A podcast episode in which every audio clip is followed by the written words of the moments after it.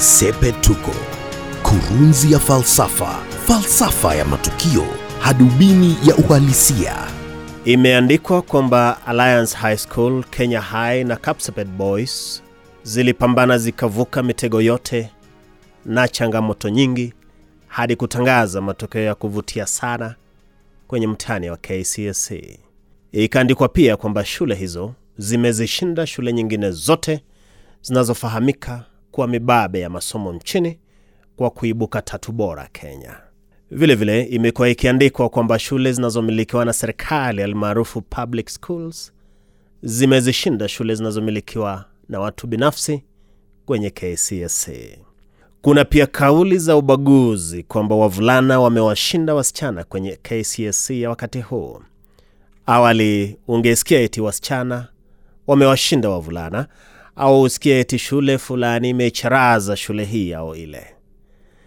Ndiyo tuulize, mtihani kimsingi unahusika vipi kwenye masuala ya ushindani, mashindano yenye washindi na wale walioshindwa?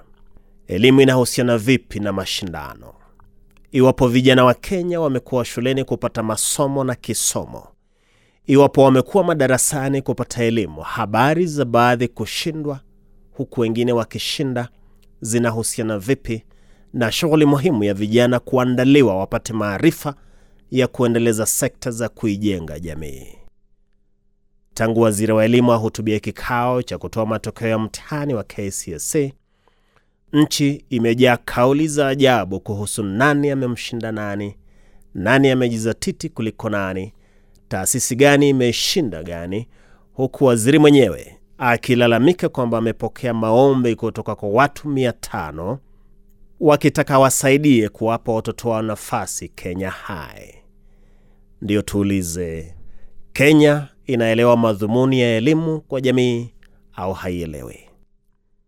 Hebu niseme hivi, kosa kuu la elimu ya Kenya ni kuathirika kwa desturi ya masomo kufanywa kwa mashindano tangu viwango vya msingi ambavyo ni shule za msingi na sekondari, na ni kutokana na masomo kuchukuliwa kwa mashindano ndivyo pia elimu nzima hapa nchini imefanywa kuwa biashara kuu ya kuwapa wawekezaji pesa.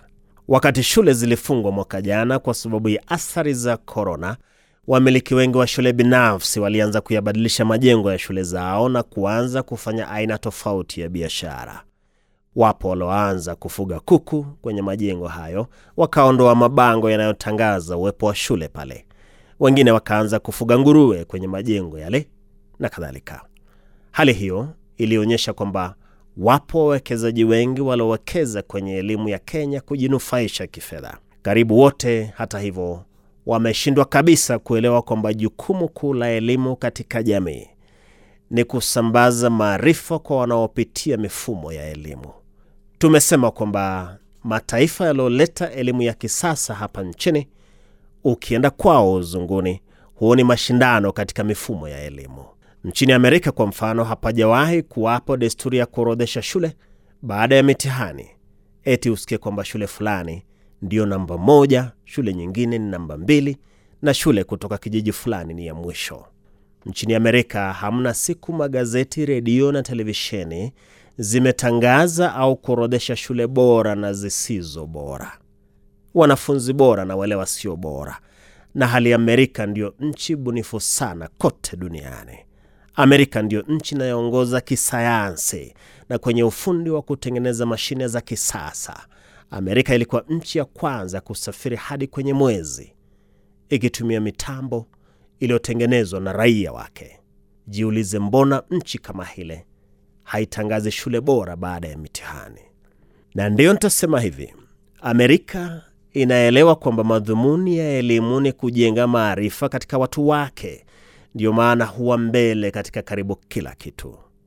Kenya ingali inafikiria kwamba elimu ni mashindano ya kuorodhesha shule zilizopita mitihani na wanafunzi waliopata A. Ndiyo maana imekuwa ikisalia nyuma kwa karibu kila kitu. Mfumo wa elimu hapa nchini unafaa kubadilishwa kabisa, alafu ipigwe marufuku desturi mbovu ya mashindano katika elimu. Elimu iwe ya kuwajenga vijana kimaarifa, sio kuwaweka kwenye mitihani kujibu maswali ambayo hawatawahi kuyatumia katika maisha yao yote. Halafu kauli kwa mfano kwamba wavulana wamewashinda wasichana ni kauli za kipumbavu ambazo hazina umuhimu katika elimu. Na ndilo Sepetuko.